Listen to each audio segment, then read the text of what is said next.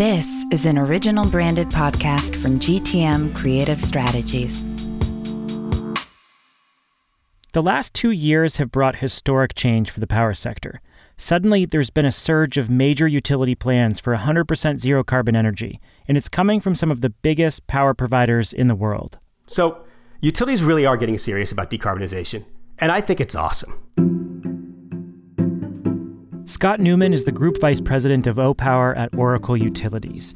He's been working with top utilities on behavioral efficiency for a decade, and even he's surprised by what he's seeing. Two thirds of U.S. consumers are now served by utilities with carbon or emissions reduction goals. And over over the last year alone, I think something like 30 US utilities have committed to decarbonizing by 80% or more by 2050. And in October, another utility upped the ante. National Grid is announcing a new plan to deliver clean energy for the future. In a statement sent to 22 News, the company said the new net zero by 2050 plan focuses on achieving net zero emissions through their gas and electric networks. And I think, in terms of decarbonizing uh, and reducing emissions across society, you can break it out into kind of three broad areas decarbonizing generation or power, uh, decarbonizing transport, and decarbonizing heat. That's Badar Khan, the president of National Grid US. The net zero target includes slashing emissions across its own operations and from all the gas and electricity that National Grid sells. It includes a major new renewable energy business, plus an aim to ramp up renewable natural gas and hydrogen. We felt that if we're going to make a difference, uh, we needed to not only reduce emissions from our own operations, but but also enable uh, the decarbonization of society more broadly. And that's what our net zero plan is. So, why this surge of commitments all of a sudden? What's changed? Well, a few things. Public policy is a major driver. Almost half the states in the US have unveiled decarbonization goals, and that is starting to trickle down to utility commission proceedings. Stakeholder pressure is getting way more intense. And executives at some of the utilities we serve are increasingly feeling that pressure from investors. You know, in fact, one recently told me that he thinks given the current pace of regulatory change, it's entirely possible that within maybe 5 years that investor pressure is even stronger than the regulatory pressure around decarbonization. And utilities now see it as an opportunity to expand. Decarbonizing means growing electricity load and serving it with renewables, making better use of infrastructure, making more capital investments, and partnering with consumer product companies like Google or Amazon to improve infrastructure and better engage customers. You know, as customers adopt more of these products, and as their needs around energy become more complex, if you serve them the right way as the utility, there is real money to be made.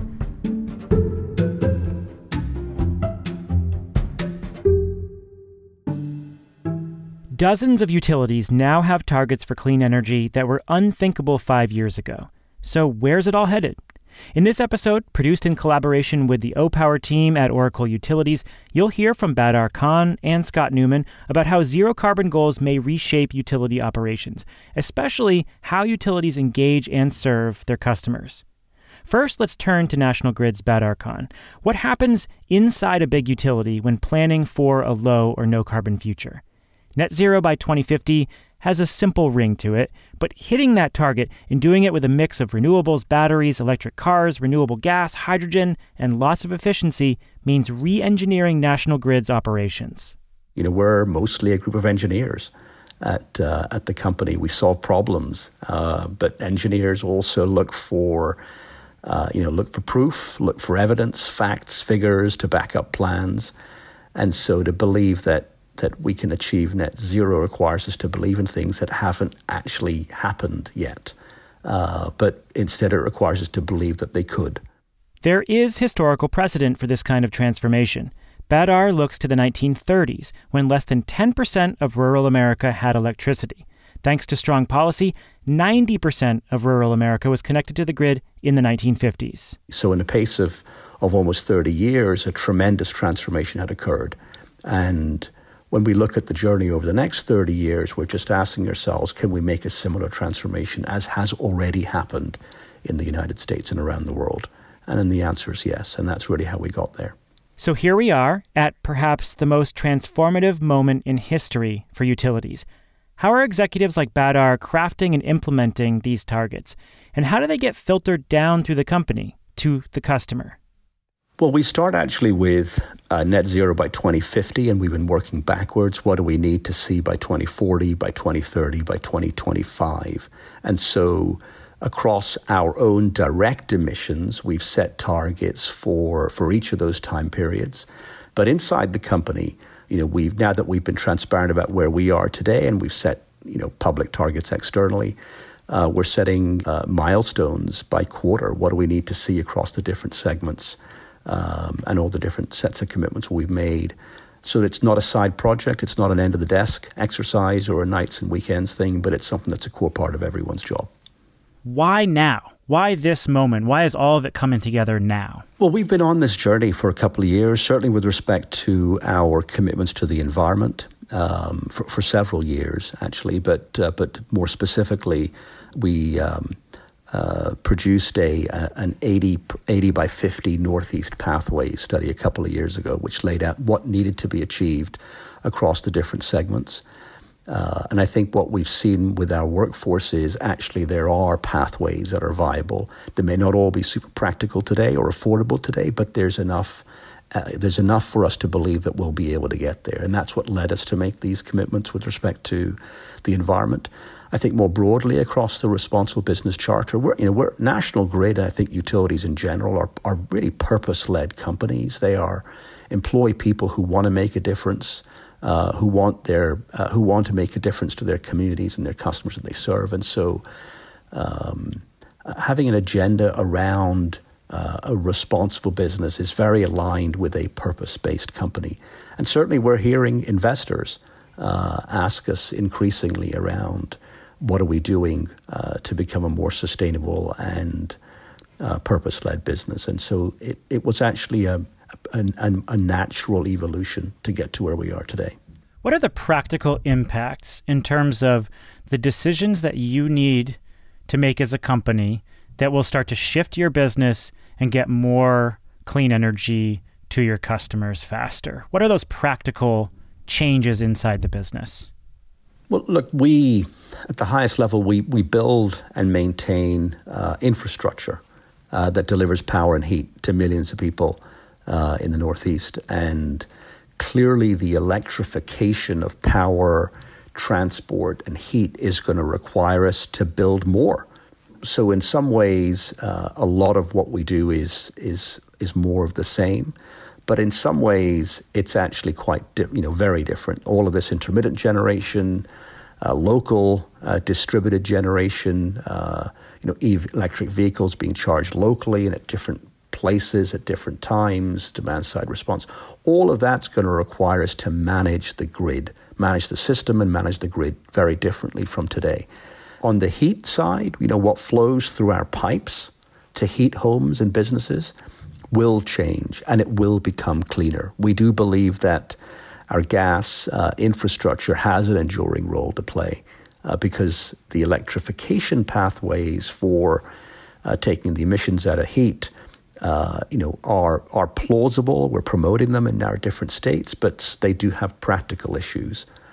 We need to be pursuing multiple pathways, and that's why we focus on biogas, renewable hydro, you know, renewable natural gas and hydrogen, uh, either clean hydrogen from renewable power or hydrogen produced from from gas and, and the carbon captured and sequestered. So we think that actually those are some very real practical issues that uh, need to be uh, solved for, and that requires policy. It requires innovation.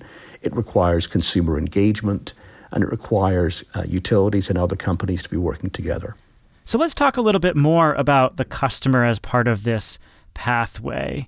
What role does energy efficiency and the broader suite of demand side resources or behind the meter resources play in your decarbonization, your net zero plan?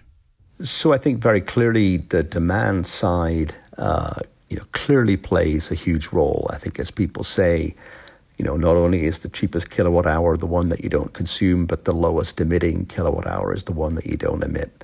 Uh, so, you know, investing in and expanding our capabilities in helping customers lower their consumption, I think is going to be, you know, has to has been uh, a, a, and will continue to be a key part of achieving uh, net zero emissions.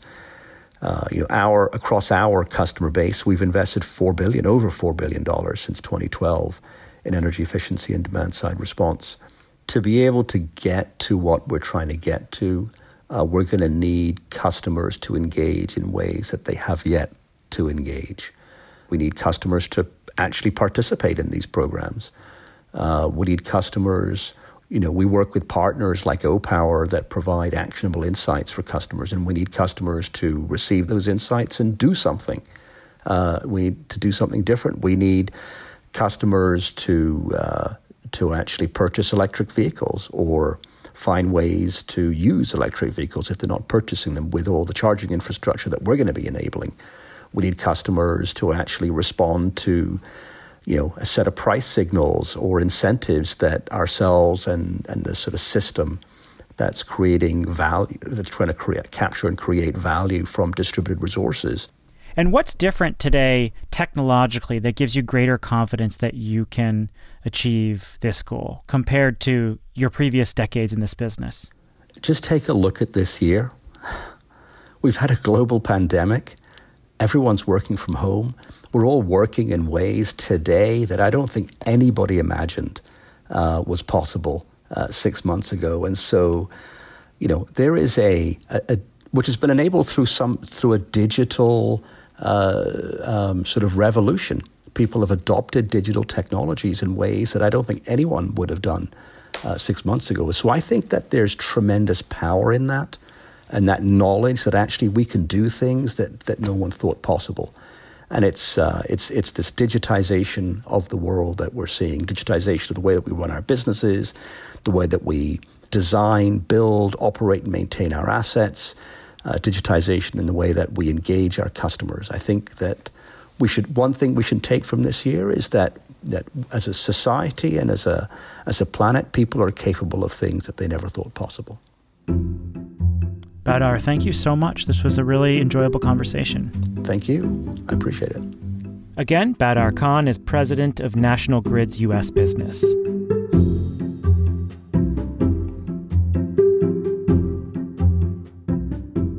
Let's dig deeper into how decarbonization impacts all of us as energy consumers. In fact, how consumers are central to decarbonizing utilities. So, the hard part is the how. How do we deliver on these ambitious utility decarbonization goals? Again, that's Scott Neuman. He leads the Opower business at Oracle Utilities. I think the four key questions that executives are appropriately asking themselves are the following Can I get it to customers fast? Can I scale it? Can I make it available to all of my customers? And can I use these initiatives to grow my business? Scott is focused on how customers will shape this transition, and his teams work with National Grid to use artificial intelligence and cloud software to come to a deeper understanding of energy consumers and build out that clean energy future. And we spoke with Scott about the role that customers and utilities will play together to shape the future of decarbonization.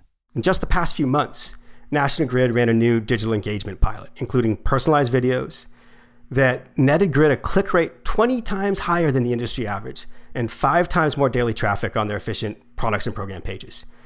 They also just started engaging their solar customers with energy insights and advice unique to their equipment and nudging them towards battery storage. And this summer, our teams worked together to identify hundreds of thousands of potentially financially vulnerable customers. So National Grid will prioritize making those customers aware of the assistance they're offering. And that's more important than ever with, you know, I think last I saw roughly 60% of consumers across the US are struggling to pay household bills. And right now, we're also working on new concepts for accelerating heat pump adoption in multiple states and influencing EV owners in Rhode Island to charge at off peak times. When a utility comes up with a plan like this, what does it mean for the executives who are making decisions and then need to pass those decisions down to teams? Suddenly, they have to actually meet these targets. And it means restructuring teams, making new kinds of investments, perhaps engaging in internal venture investments. How do they grapple with these decisions? I guess the way I'd put it is this is the hard part, but it's also the fun part. These executives aren't just paying lip service to the problem anymore. When utilities who are such a critical part of this movement start to lean in, it's transformative. Throwing down the gauntlet and making 30 year commitments means we're putting a stake in the ground and being held accountable. But these executives are now appropriately asking themselves, how should utilities invest differently if emissions reductions are recognized as a core metric? And that in turn, I think, begs the question of how to get the decarbonization measurement right so that we can effectively set goals and track performance. Before we even think about how we organize teams, how do we actually set and measure our performance? Because that dictates so much of what we do and how we course correct. Maybe, maybe another way to think about this is I was actually talking to a utility executive the other day, and he was lamenting recent conversations with his executive team about the difficulty balancing the need to decarbonize at a time when he was experiencing revenue shortfalls.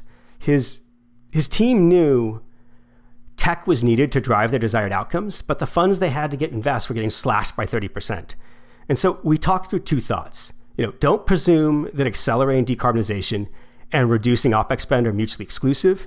And if you err towards technology that leverages easy, digital, self service options for customers, you can proactively steer them to their next best action and away from costly calls into the contact centers.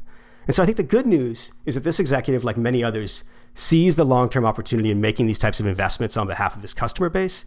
But again, it starts with understanding the outcomes you're trying to achieve, and that dictates the portfolio and I think the organization that needs to follow. So I followed the utility space for a long time, and I've heard this phrase customer engagement used a lot.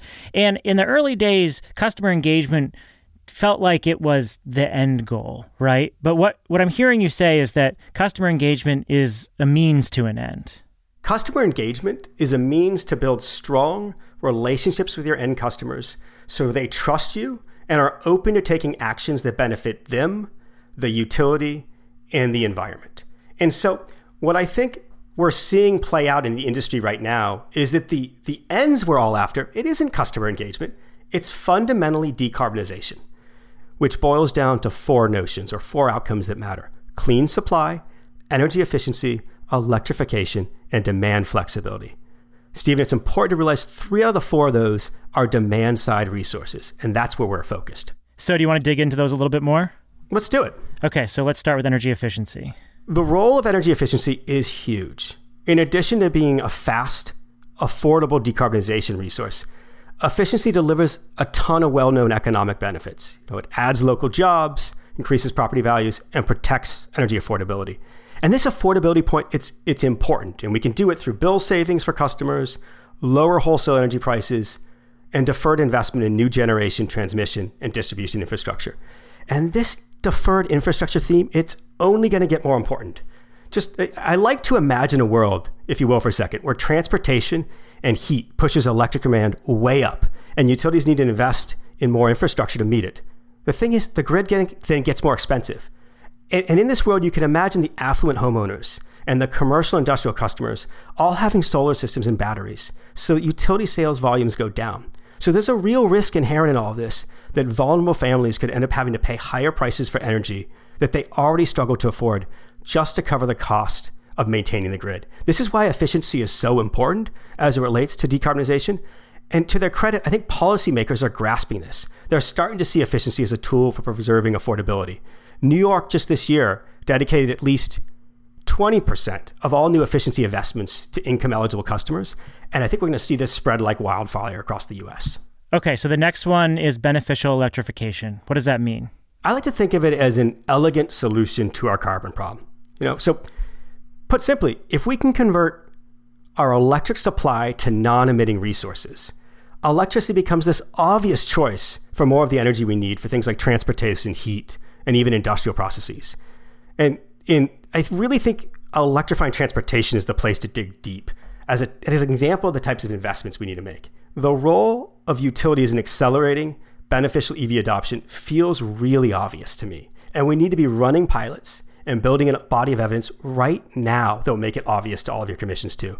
You know, imagine as a utility, you partner with a major car manufacturer. Upon one of your customers purchasing an EV, they're also offered a smart charger and offered to enroll in a rate that is tailored to EV owners. It's all done in one shot.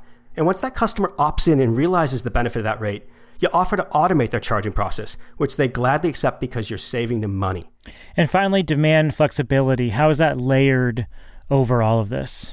Right now, demand flexibility resources can reduce demand when energy supply is dirty and expensive. You know, traditional demand response can avoid a lot of emissions from your dirty peaker plants. But there's incredible untapped potential in this realm, particularly with residential customers. You know, as consumers continue to adopt distributed energy resources and smart home devices, the potential is only going to grow. And so we can't underestimate the role that demand flexibility has to play in preserving these notions of reliability and affordability while utilities make huge changes to the supply side. Let's let's just um, let's, let's imagine a future world again. So picture it, it's 2035 and we're in California. 100% of car sales are electric. That's a ton of new load that can really strain the grid and create reliability issues, potentially even much worse than what the state experienced this summer. And so, as a utility, I think you've got two basic options for dealing that with dealing with that. Option number one, you build a ton of new physical infrastructure to manage demand peaks the industry's never seen, and you add renewable supply, and maybe you keep some of those dirty peakers around just in case, and you can use them when you need them because they're there. Or Alternatively, you can really move and flex those new big chunks of demand to your question. With the right price signals and automation programs, you can move that demand to the valleys in the load curve, making sure all those EVs are charging overnight. But it's not just that. The reverse is also true. You can move the demand to the times when you have too much clean renewable supply. Frankly, it is nuts that there are times where curtailing wind or solar because there isn't enough demand at the edge of the grid. It's so wasteful. And so demand flexibility gives you the tools to use those resources when they're available. So what you get by flexing demand to smooth out all those peaks and valleys is a more reliable grid. But you also get a grid that's making more efficient use of its assets that it's built with. And that's a grid that's more affordable for customers. So let's broaden our scope and think about how this fits into long term decarbonization and climate change goals. Behavioral efficiency, behavioral demand response clearly works. You've built a very successful business around it. But you know, shaving a couple percent in savings in aggregate is very impressive on a yearly basis. But how do we get more out of our efficiency investments under these plans that we're talking about? How do we get much further and accelerate decision making and, and get those savings much deeper?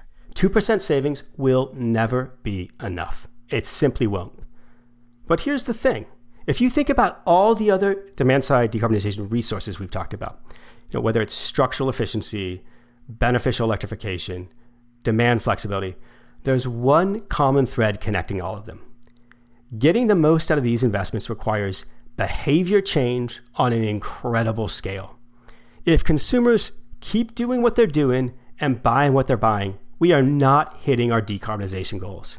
And that's why utilities need to accelerate the adoption of everything from home retrofits to efficient electrified appliances, EVs, DERs, peak pricing, automation programs on a scale the industry has never seen. And so behavior means anything and everything involving customer action. And we need more action right now. We're taking everything we've learned everything we've built and focusing our team on changing the behaviors that will deliver the greatest emission reductions as quickly, affordably, and equitably as possible. You know, rather than just helping customers save energy annually, we're beginning to help them use energy when it's cleanest and most affordable. We're making it easier for people not just to do the easy stuff like buying a thermostat, but hard stuff, weatherizing, buying EVs, DERs, and heat pumps. But there's one thing I do want to call out here. We're doing all of this under the banner, under the brand of our utility clients. And that's important because customer surveys, whether they're ours, utilities, or third parties, all underscore that consumers expect this kind of service from their local utility because the customer gets a utility bill, has a relationship with the uh, local utility, and looks to the utility first. And so this is where I think National Grid is 100% right. We have an opportunity to give customers a single view of their energy spend. Think about it. Nobody wants five different apps for their thermostat, solar system, battery, EV charging, and the utility bill. They want one view and they want that from utility, and we're working hard on that. And the thing that could accelerate or hinder all of this is, of course, regulation. Utilities operate in um, often highly regulated environments. And I'm wondering if, if you could outline Scott Neuman's regulatory wish list. What are the changes to policies or incentives that would help accelerate these investments? I want to be careful here because this isn't all, um, it's not fair to put this problem entirely at the feet of regulators, not remotely fair. But it's also not obvious whether utility is going to be freed up and sufficiently incentivized to, ins- to invest in these resources the way we need them to and as fast as we need them to. So, as to your question of a wish list, you know, consider that very few states give utilities the freedom to evaluate capital investments in physical infrastructure on an equal playing field with efficiency and demand flexibility. That has to change. There are even fewer states where emission reductions is one of the core metrics that guide utility investments in demand side programs. That also has to change. And finally, no states accurately account for the emissions reduction value of utility demand side programs. So we at Opower are now doing research to better understand the actual emissions profile and how it fluctuates. Because Opower's true North Star is decarbonization, and my whole org wants our tech to support our clients to that end. But this will really only happen if we get the incentives and the data that guides our work downright. So, as we think about the targets that utilities are developing, we're talking decades out, anywhere from 2030 to 2050. A lot can change, a lot can go wrong, a lot can accelerate. What worries you most? What pitfalls do you see going forward as these plans become reality? You know, I, I love renewables, but they're only one piece of the puzzle and I worry that too much of the conversation of late centers on them, when in truth the economics are such that they're largely in flight already.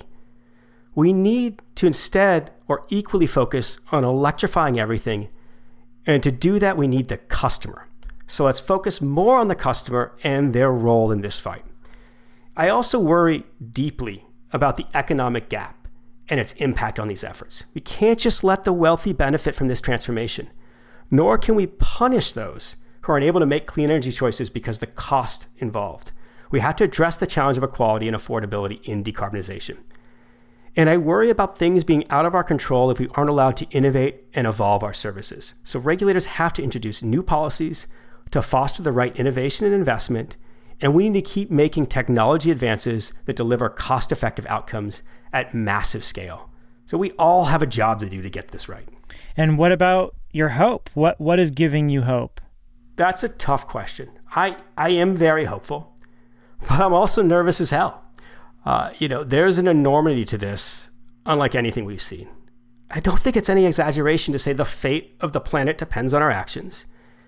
And so we need to stop talking and start doing. The science is clear on this. The question is no longer why, but how. So, on the one hand, I think what's different today is that the incentives are aligning. Decarbonization can be good for consumers, policymakers and utilities. But I think the thing I want to harp on, if you'll allow me, is that I think it's it's equally important to look beyond the incentives for a minute. These these public decarbonization commitments are ultimately being made by people, people. And this this this recently struck me when I was sitting on a panel with a group of utility executives. You know, every one of them is a talented business leader. Everyone on that call could have worked in any industry and probably found easier ways to make money.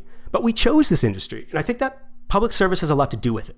This industry offers people a real opportunity to do well by doing good. It's a big part of the reason I, I joined Opower over eight years ago. It's why I'm still here today. And I'm convinced that a ton of my colleagues in the energy industry right now feel the same way, and it's motivating real action. Scott, this was a lot of fun. Thank you so much. Thank you. This was entirely my pleasure. I really enjoyed it. Again, that was Scott Neuman. He's the Group Vice President of Opower at Oracle Utilities. This episode was produced in collaboration with GTM Creative Strategies and the Opower team at Oracle Utilities. Opower is working every single day to help your utility build a clean energy future. Utilities around the world rely on Opower to connect with their customers. Opower helps people save energy, save money, and adopt all the clean energy products and services we need right now. Thanks for listening.